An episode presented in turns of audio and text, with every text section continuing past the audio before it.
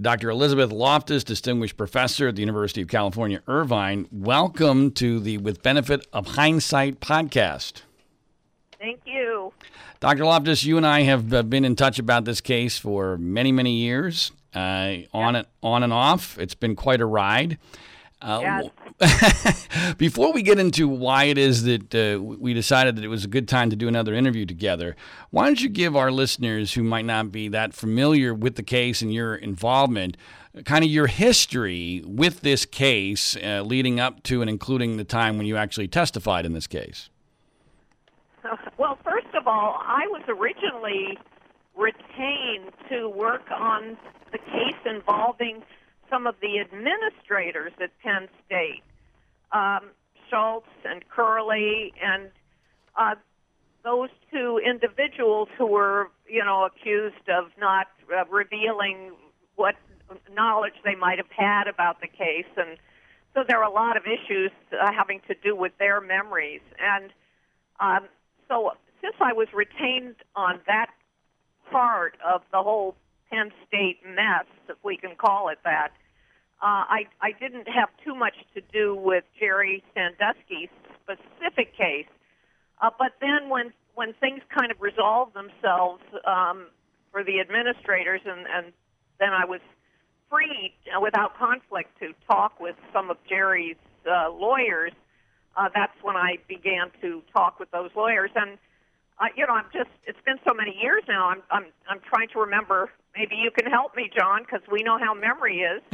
uh, so I, it seems, I mean, I did not testify in the trial. I mean, it seems to me I might have testified in a hearing or had had some sort of involvement, but I'm uh, in in the actual case, not the actual trial itself. But right it, it's hard for me to remember exactly. Well, that's kind of funny. So since, many years. since you're one of the world's foremost experts on memory, I can refresh your recollection by telling you that you did indeed testify in a Jerry Sandusky appeal hearing many years after his trial, and yes, okay. and, and yes, after the administrators had already uh, pled guilty. So your your conflict, if you will, uh, had been resolved there and um, there were there were you know, so so for people who don't know that much about your background, I've already referenced you as a memory expert. That was the area uh, that your expertise was called upon for testimony. And, and what and what is your perception of how the issue of memory plays in various aspects of this entire case?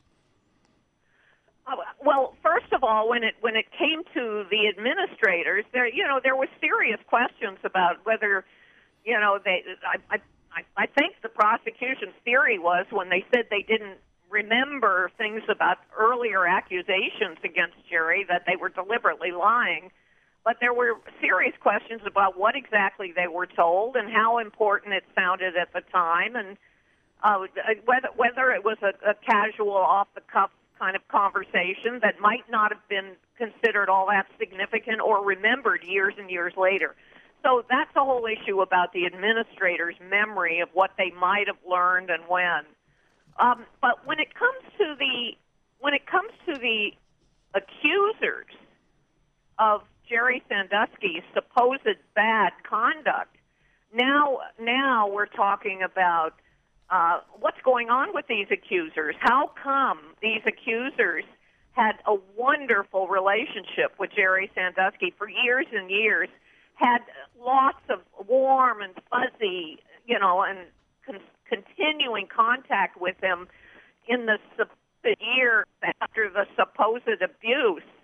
Um, how come they wrote him, you know, glowing letters and said wonderful things about him in an interview, and then suddenly, after there's a lot of publicity and a, a scandal and the dangling of potential money, uh, now they're coming up with stories of of scores, or if, if not hundreds, of instances of abuse. What happened? And in a number of cases, the what happened had to do with uh, psychotherapy and a lot of media saturation. So let's talk about the therapy aspect of this. You have become very well known uh, for your debunking of the entire concept of repressed memory therapy. Can you just kind of give us the, the Reader's Digest version of your work in that area? Sure, but let me start, John, by by saying something that I think it's important to say that as a memory scientist or memory scientists in general, we know that people cannot think about something for a long time and be reminded of it and then and then remember it. They can even have unpleasant experiences, not think about them for some time, be reminded of them and remember them. This is ordinary forgetting and remembering. But what's being claimed in in many of these repressed memory cases that we've seen throughout the last several decades is something that's too extreme to be explained by ordinary forgetting and remembering. And it's it's often called massive repression, or sometimes it goes by some other names. I'm talking just to bring a different situation uh, into the mix of this discussion. You know, a woman who remembers that her father raped her between the ages of five and 16, and uh, claimed to banish this into the unconscious until she was 18 and went into therapy. This is kind of too extreme to be explained by ordinary forgetting and remembering. And for that, this idea of massive repression, there is no credible scientific su- uh, support for this. Uh, and this is why Dr. Richard McNally, a, a prominent um, memory clinical researcher at Harvard, uh, calls this massive repression idea folklore. And you have been, and others have been, very successful in in creating uh, the perception that this is a a myth, a myth. The entire concept uh, being able to to regurgitate uh, repressed memories via therapy. And and in many courtrooms in this country, uh, such testimony is, is not even allowed. Correct? Well, that's that's happened in some cases. In, in other places, it's in other places it's still allowed. I mean, and it's so it's kind of the luck of where you happen to live and what kind of courtroom you happen to end up in, what kind of justice you end up getting. And As Jerry Sandusky learned for himself. And and to be clear, you know, the prosecution in this in the Jerry Sandusky case danced around very deftly the issue of repressed memories and their relationship to therapy uh, uh, provoking these repressed memories, allegedly repressed memories of abuse. The attorney general, when she announced the charges, actually uh, referenced the accusers having buried their memories, and uh, which certainly sounds a lot like a repressed memory. But they don't want to use that phrase because it has uh, essentially become toxic thanks to the work of you and other people. They have other words for it, including, by the way, PTSD. That's the new way in which they describe it. They they diagnose you with post traumatic stress disorder, and that's the reason why you can't remember these horrible stories of abuse uh, from previous times in your life. And in, in this particular case involving uh, Jerry Sandusky, there is some evidence that there were accusers who underwent repressed memory therapy, specifically victim number seven, Dustin Struble, who actually did an interview with Mark Pendergrast, a person I know that you're very familiar with and, and uh, are much aligned with on this issue. In his book, The Most Hated Man in America, about the Sandusky case, uh, he reveals that Struble engaged in in that particular uh, kind of therapy, and that he and and Pendergrast believes that Struble to this day believes that he was abused, but that he had simply repressed the memories that came out via therapy. How significant do you think that is to understanding the case against Jerry Sandusky? I, I, I, there's, there's, there's more than one person who underwent repressed memory therapy in this case um, where they, you know, they aren't remembering something and they end up uh, getting kind of suggestive information and and you know almost like a little bit of pressure to come up with more and more and more stories, and and it, you know it's it, it's hard to know now of, of of all these individuals who have come forward, um, how many of them. Um, how, for how many of them is this a, a, a recovery of what they think is a repressed memory that they believe is true? How many of them uh, yet are just in it for the vast amounts of money they ended up getting? Uh, it, it, it's really hard to say, but it, it is clear from documents that I reviewed, you know, around the time of that hearing testimony, that uh, there was there was repressed memory therapy going on in the lives of a number of these individuals. And Dr. Loftus, I want to talk to you about what, what is a lie and, and what's a misunderstanding about a repressed memory, because that's a debate that Mark and I have had a lot. But I want to hold off on that for a second, because what facilitated us scheduling this interview is that you had a chance to listen to at least most, if, if not all, of the very, very extensive interviews that we did with A.J. Dillon.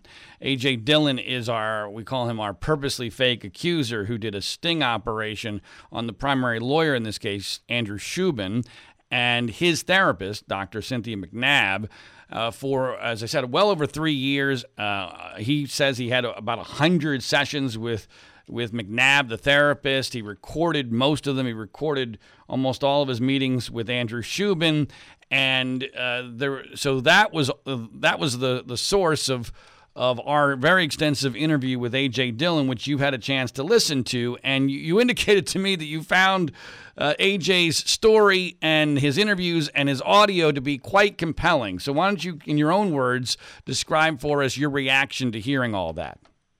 Uh, okay, well, let me give you a little bit of background because you know when we were in the height of the memory wars, uh, there were a, a few accused parents who who got you know who got accused, let's say, by a daughter of all of a sudden, you know, the daughter comes out of this therapy and is accusing them and won't talk to them, and the therapist won't talk to them. Some of these parents. Uh, you know, hired private investigators to go into the therapist's offices, posing as patients, and uh, reporting exactly what happened. And so we got to look in those few instances at what actually was going on with the pseudo patient and the therapist, and found instances where these therapists were diagnosing sex abuse survivor, you know, sometimes as early as the first session. And and at at that time, CNN was so impressed with with this operation of these uh, family members to try to unearth information that they sent a producer in with a hidden video camera to to pretend to be a, a patient, uh, and that producer got diagnosed as a sex abuse survivor by a therapist who had been implicated in a lot of these problematic family disputes. So, you know, it's been a while since I've had a chance to look at transcripts and, and tapes of pseudo patients getting diagnosed as sex abuse survivors. And A.J. Dillon um, it, it, is, is now now the latest example. He he appears to have, I guess, done this all on his own, and all I can say is is is wow. Um, you know, the idea that he goes into the the lawyer with one story, and a short time later, the, the lawyer is reading back to him a, a different story that, that places the abuse in a different location, conveniently on the campus of Penn State, which makes Penn State the deep pocket in any kind of civil litigation. And the therapist who AJ goes to see the hundred times or so, who basically um, you know, tells him she believes in repressed memory, tells him she doesn't think people can make this up and, and unless they're really, really good actors, uh, tells him that she has a, a really, really good bullshit detector. Well, it, it wasn't so good that she could spot A.J. Dillon as a pseudo patient. It's it's just incredible to listen to. I agree, and that's a really good synopsis uh, there, Doctor Loftus. Uh, but there's oh well, thank you. I, well, yeah, well, you can see I was very I was very moved by it all, and understandably so. But I want to highlight a couple of different aspects that that hit me, and I'm curious as to your your thoughts on it. Uh, I've already referenced PTSD. I, I think you'll agree that, that that's how they're getting around repressed memory therapy having become politically toxic, right? So so now this is a different way of saying repressed memories. And AJ was actually diagnosed with PTSD, medically diagnosed with PTSD because of his Sandusky abuse, which never happened. He never was abused by Jerry Sandusky. And oh, by the way, we know from the settlement documents that all the other Sandusky accusers that went to Cynthia McNabb were also diagnosed with PTSD. Do you see the same significance there that I do? Well, I, am just going to challenge you a little bit because, um, first of all, PTSD is a real thing. I mean, I know that's why they're when, using when, it. when people have a traumatic experience, uh, sometimes they develop symptoms that can be very debilitating nightmares and uh, flashbacks and anxiety and all kinds of problematic symptoms. It's not a pleasant situation, and it it it definitely happens. But people get diagnosed with PTSD uh, even when they have you know clear and and consistent memories of their trauma. It's not so. Uh, yes, that people are getting diagnosed with PTSD in this case because people are presuming the trauma happened. You need a trauma in order to have PTSD. Right. I think. Uh, I think our. But the way the way they're getting around having to use the word re- repressed memory in other cases that I'm involved in, maybe not so much in this one, is they start calling it dissociation or a dissociative disorder. So that way they can call it something else and they don't have to call it repressed memory that has been under such challenge over the last couple of decades. And you're right, McNabb uses that word, disassociation, with A.J. Dillon and and in reference to the accusers in the Sandusky case. But just to be clear, I understand that PTSD is real, but there's no evidence that people who have PTSD forget the episode that caused their PTSD. However, that it is my impression that they are trying to use that as a replacement. That's an excuse for why it is we didn't remember this or we buried these memories at the time and it only came out via therapy. Maybe we're, we're having a you know a, a definitional uh, discussion here, but it is my my perception is that the PTSD diagnosis, especially for AJ, is just a way to excuse why it is it, it took you so long to publicly disseminate the abuse that you allegedly endured. Uh, as far as another thing that uh, McNabb uh, and Shubin's interviews, if you want to call them that, their discussions with AJ revealed, were you as struck as I was at the, the heart of the problem here? And that is that uh, at one point, Shubin says that McNabb was the person that vetted his accusers for him. And McNabb implies that it was Shubin that, that had vetted the accusers for her. And so, therefore, no one is doing any vetting. Everyone is believing everyone else did the vetting. And that therapists, I'm really curious about your thoughts on this, Dr. Loftus. In my opinion, therapists might be literally the worst people in the world to vet somebody for sexual abuse because they are literally trained to believe that abuse has occurred even when it hasn't, or certainly anytime anyone thinks it might have occurred. What are your thoughts on that? Well, yeah, there are, yes, there are plenty of therapists who they they they, they have no other strategy and no other process uh, but to believe whatever it is the patient is or client is telling them. And you know, you hear them say, "I'm I'm not a detective. My role is not to be a detective. I'm there to support their their story." And I, I don't think that they realize that sometimes they're encouraging and helping to expand and reinforce a false story. And to be clear, I'm not suggesting, for instance, I don't think that McNabb is part of a conspiracy to defraud Penn State here.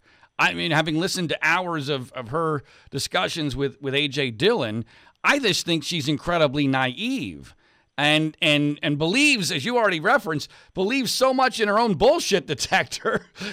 when she, here she is buying into a purposely fake accuser for years for years, and yeah. it's and it's not even a good story. That's the part that's really amazing. Purposely, I let AJ come up with his own story, knowing that it would be ridiculous, and he didn't disappoint. It was a completely ridiculous story. He made all sorts of mistakes uh, during this process that should have been massive red flags that he was not telling the truth, and then in the end, when he tries to end the sessions because Newsweek told us it was time to end this because we thought the AJ was going to be featured in a Newsweek cover story. She effectively, uh, he tells her, I don't think I was abused by Jerry Sandusky. And she tells him, well, that's actually evidence you were abused by Jerry Sandusky. So, so the idea that to me that therapists are the people we're relying on here uh, are, are completely ridiculous, but it's, it's not a conspiracy. See, Shubin, I think, has a money motive. McNabb just believes that everybody is abused in some sort of way. Do, do, do you do you agree or disagree? Or Have any thoughts on, on that assessment? Well, I, I don't know enough about this therapist, but I will say that over these years, I have taken a more generous approach to the therapeutic um, mistakes. That these are individuals who they have one and only one hypothesis about what's the, the, the cause of their, their patients or clients' problems, and they they're going to find support for that hypothesis, the abuse hypothesis, um, that, that, that, that they really believe in what they're doing. Not every person who's been skeptical about repressed memories has taken this position. Um, uh, you know, so, for example, uh, the Berkeley professor Richard Ofshe used to say, uh, you know, if you could turn a, a $2,000 eating disorder patient into a $200,000 multiple personality disorder patient, you know, there's your there's your motivation. But I, you know, I think if this was just about greed, it would have been a much easier problem to fix. Uh, the problem is that there there are a set of beliefs here that are not supported by cogent scientific evidence, sometimes even contradicted by scientific evidence, but they're firmly believed, they're cherished beliefs on the part of some fraction of the therapeutic community, and uh, and they go with it. All right, so I already referenced that there's this debate that, that Mark Pendergrast and I have been having, where oddly enough, we've kind of come a little bit closer to each other's position over the years about what's going on with the accusers in the Sandusky case. Uh, Mark, because his his interest and expertise is in repressed memory, uh, believes that that was the driving force here. That these guys were literally duped by therapists and prosecutors into believing that they were abused. I am in a different camp where I believe that whether it's repressed memories or disassociation or PTSD, whatever it is, that those were the magic words. That these guys figured out what the magic words were or what the the permission slip, if you will, will, was for being able to come up with ever evolving stories that they never talked about for years, and that effectively these were lies. That these guys know they were lying, but they're actually laughing at the therapist and the prosecutors and and the, even maybe in their own lawyers behind the scenes because they, those people are bending over backwards to give them an excuse for why they never said anything about this for many many years. In which camp are you, or, are you somewhere in the middle on that? Uh, in, in general, in in the cases, in the many many cases I've been involved in, not Sandusky uh, cases, but the others, um, I think that probably a larger percentage of the people actually believe in what they're saying. Um, there, I've seen a few where there is some evidence, and it, it, it requires some, you know, really digging to find supporting evidence where you do find find supporting evidence that it's a big fat lie. But but in many cases, they really come to believe this. It also can be that what starts as a story, or a little lie, if you want to call it that, uh, ends up being something that feels like a memory. It, it turns into a memory. So I would just say to you, John, I mean, who knows? Uh, you know, there are a number of these accusers, the, the eight or so at the trial. Some of them might be deliberately lying if, if it didn't happen. Some might have really come to honestly believe it. I, I think it's easier to convince other people, like like prosecutors, if you really believe it, and I think what happened here, Dr. Loftus, is we have a combination of factors, including that last point you just made. I'm not even sure you're aware of this because I don't know if we've ever talked about it. But I believe that victim number one, Aaron Fisher, was sexually abused, but not by Jerry Sandusky, by his stepdad, Eric Daniels. And that that may have been the experience he drew upon to convince people that he was abused. Uh, but I also think it's important to point out that we have at that point unprecedented amounts of money on the table from a very early stage in this case which creates a motivation that does not exist in most cases i think you would agree uh, with that so so that we're talking about a unique situation and then therefore uh, you know, the results may also be unique because of those circumstances, including the massive amounts of money that are involved, and which, by the way, were paid out. And just to finish that point, I, I know you haven't been able to, to, at this point, listen to all the podcasts because it's many, many hours, and you're very, yeah. and you're very busy. But when you get a chance, listen to the settlements uh, uh, episodes, uh, you know, episode 12, part one and two, because we have voluminous evidence that several of the guys who got paid many millions of dollars in the settlements, not the trial accusers, were openly lying. We're telling people around them that they were lying. We're looking for people to lie on their behalf as witnesses, not realizing that they didn't even need witnesses. Uh, telling uh, uh, their their baby mamas that they got five million dollars for making up a story that they, they never even met Jerry Sandusky. So clearly, we we have proven that for at least some of these people, it was a blatant lie, a blatant scam. And if it can happen more than once, uh, it might have happened in all of them. So you know, I'm not really asking for you for you to change your mind on that. I just it's just for your consideration that the reason why I'm in more in the lie category is because maybe I have more information than. Well, than, when you do, John, when you do have that kind of, you know, if it's truly independent corroboration that could support a deliberate lie, then you have something. Um, but you you don't need to assume that they're all lying just because some of them are because they're there, there, there, there are a number of routes to getting to a false report. Sure, sure, and, and that and that's and the and that's the key. The key is are, are these false reports, and um, and so I, am I'm, I'm curious. I mean, since we're on the record here, what is your position on Jerry Sandusky's guilt or innocence? I, I first of all, I when I get involved in court cases, I usually am talking about if these memories aren't real, where could they have come from? Are there examples of suggestive influences, highly pressured or suggestive interventions with people that could be responsible for a false memory if this is false? You know, I've been very critical of the of prosecution experts who bless the abuse story, who say in so many words, "I believe this is real," um, when they have no business doing so because without independent corroboration, you can't know if you're dealing with an authentic memory or one that's a product of imagination, suggestion, pressure, misinterpreting dreams, or, or some other process. So I'm not gonna I'm not gonna make the the same mistake uh, that I'm critical of uh, other experts, opposing experts, um, which I see frequently doing. So you not you're not going to take an official position then? Is that is that accurate? Right. Okay.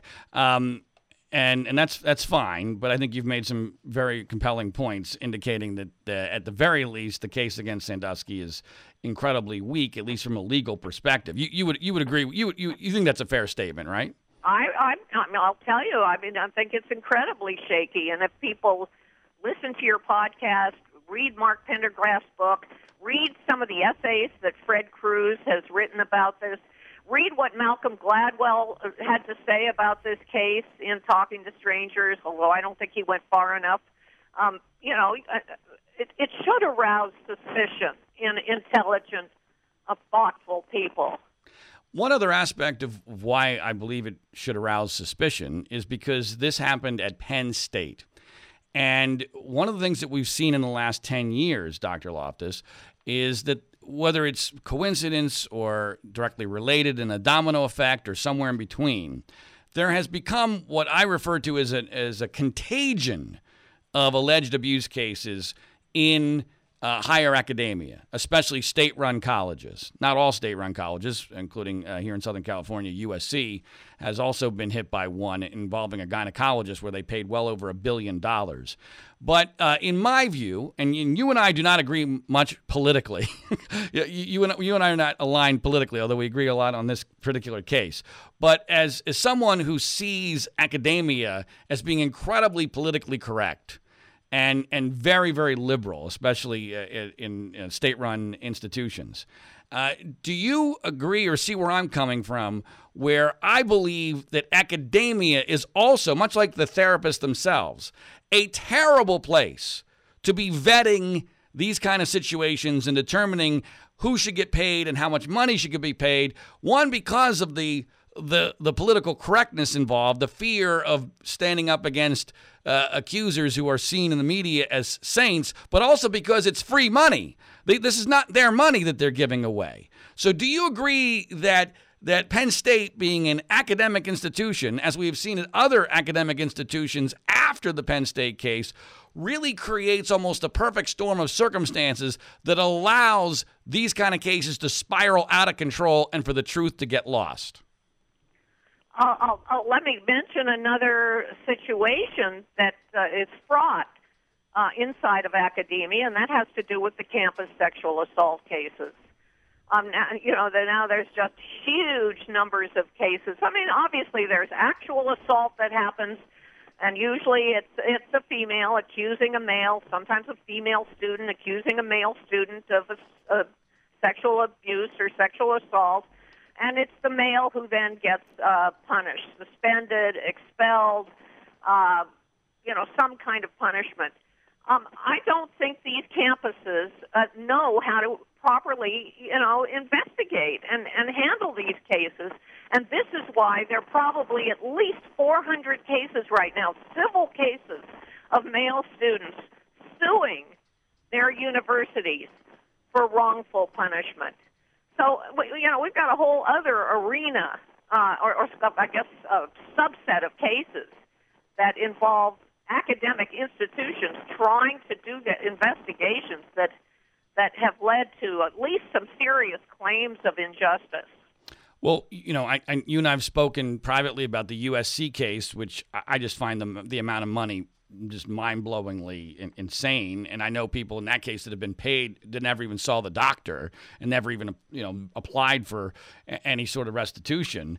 Um, and and that you know so I, I have great suspicions about how the money there was spent. But are there any of those particular uh, situations whether it's beyond penn state we've you know we've got uh, michigan and ohio state and usc and, and by the way i don't know if you know if you've been following it but now in the michigan case they're trying to to do to Bo Schembechler, former Michigan legendary head football coach, what they did to Joe Paterno, where this week that we're doing this interview, uh, there was a press conference involving a, a 52 year old story uh, of his stepson claiming that he told Bo Schembechler that he had been abused by a doctor, a team doctor. The team doctor's been long dead. Schembechler's been long dead. Uh, the stepson's mother's been long dead. Uh, there's no corroboration of this, no documentation of this, and the news media takes it as as if it must be true. And of course, the University of Michigan is going to be under great pressure to open up the the the, the bank, the vault, and and give away the store.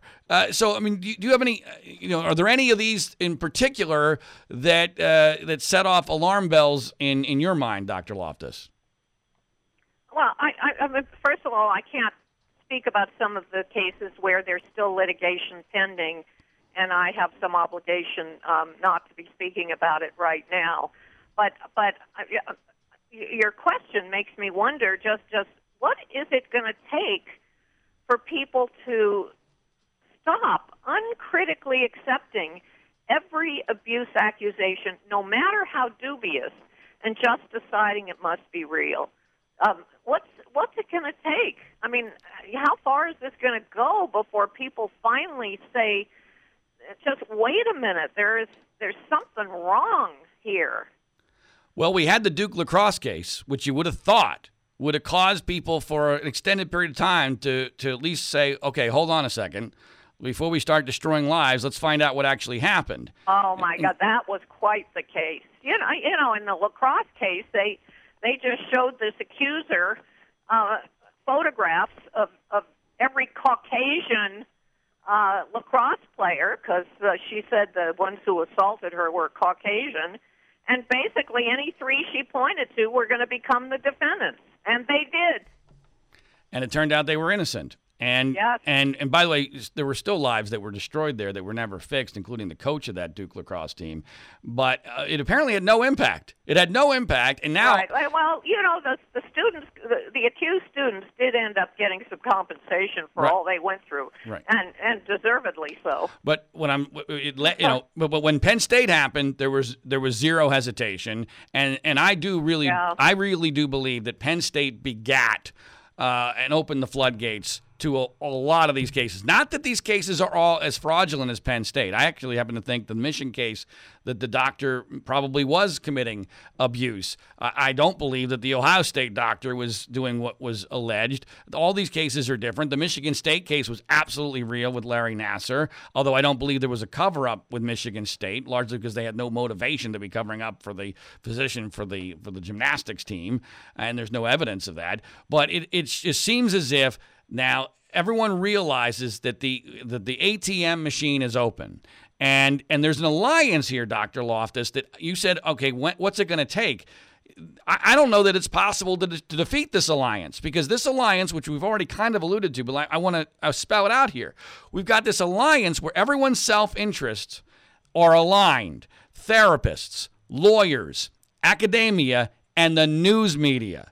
That is an incredibly strong alliance where no one is vetting anybody.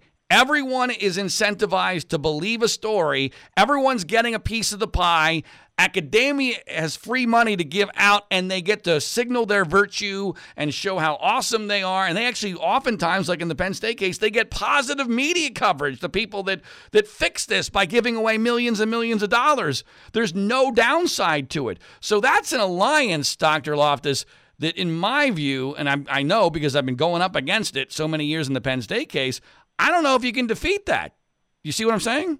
Uh, yeah, I definitely see what you're saying. I mean, I guess slightly more optimistically, after the McMartin preschool case, where all these little kiddies were accusing the teachers and owners of the McMartin preschool of horrific abuse, and after those prosecutions in the 80s, and then all these towns had their own little McMartin, one in New Jersey, you know, in Massachusetts and San Diego, all over the place. But uh, you know, there were convictions, and and uh, you know, almost almost all of those have been reversed, and and in some cases, huge compensation to the innocently accused people. And we don't see a rash of McMartin cases all over. So uh, you know, we've had some some kind of witch hunts in the past that have uh, subsided. It's possible.